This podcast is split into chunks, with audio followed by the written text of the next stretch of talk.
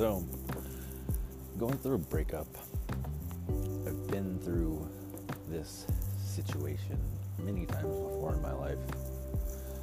But at 40 years old, falling in love with someone who just amazed me. The personality, their interest in art, in music, their humor, political views. It just all lined up. I thought, this person gets me, and they're compassionate. What more could you ask for in a partner? Well, they're the second person that I've dated in a row to just get to a point where they say, You like me more than I like you, and that's not fair, so we need to end this. Person before, I had nowhere near as much in common with. Didn't feel like the bond was there anywhere in the same format. And that was hard. This one's a lot harder. This one is someone that felt like a real friend. Felt like there were no issues of why we weren't going to get along. Just 10 year difference in age, and my life isn't where I wanted to be. And I had to admit, didn't feel like I had a whole lot to offer. So here I am, 40 years old, in a rebuilding phase of my life. I've been through a divorce.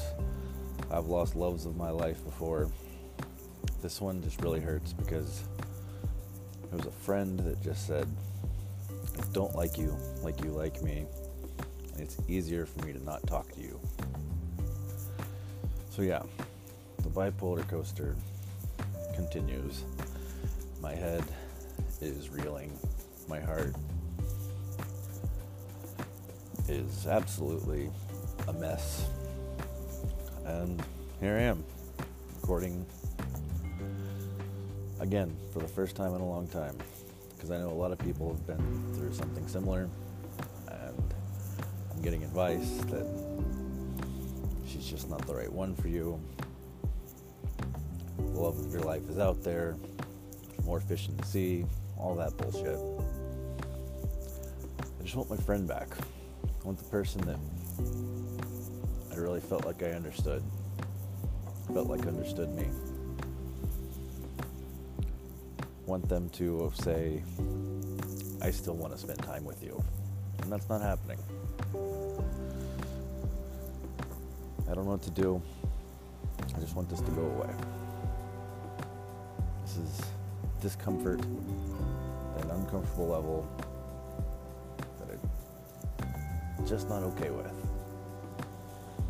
Staying sober through it all, not crying much. But yeah, this is real life and it fucking sucks.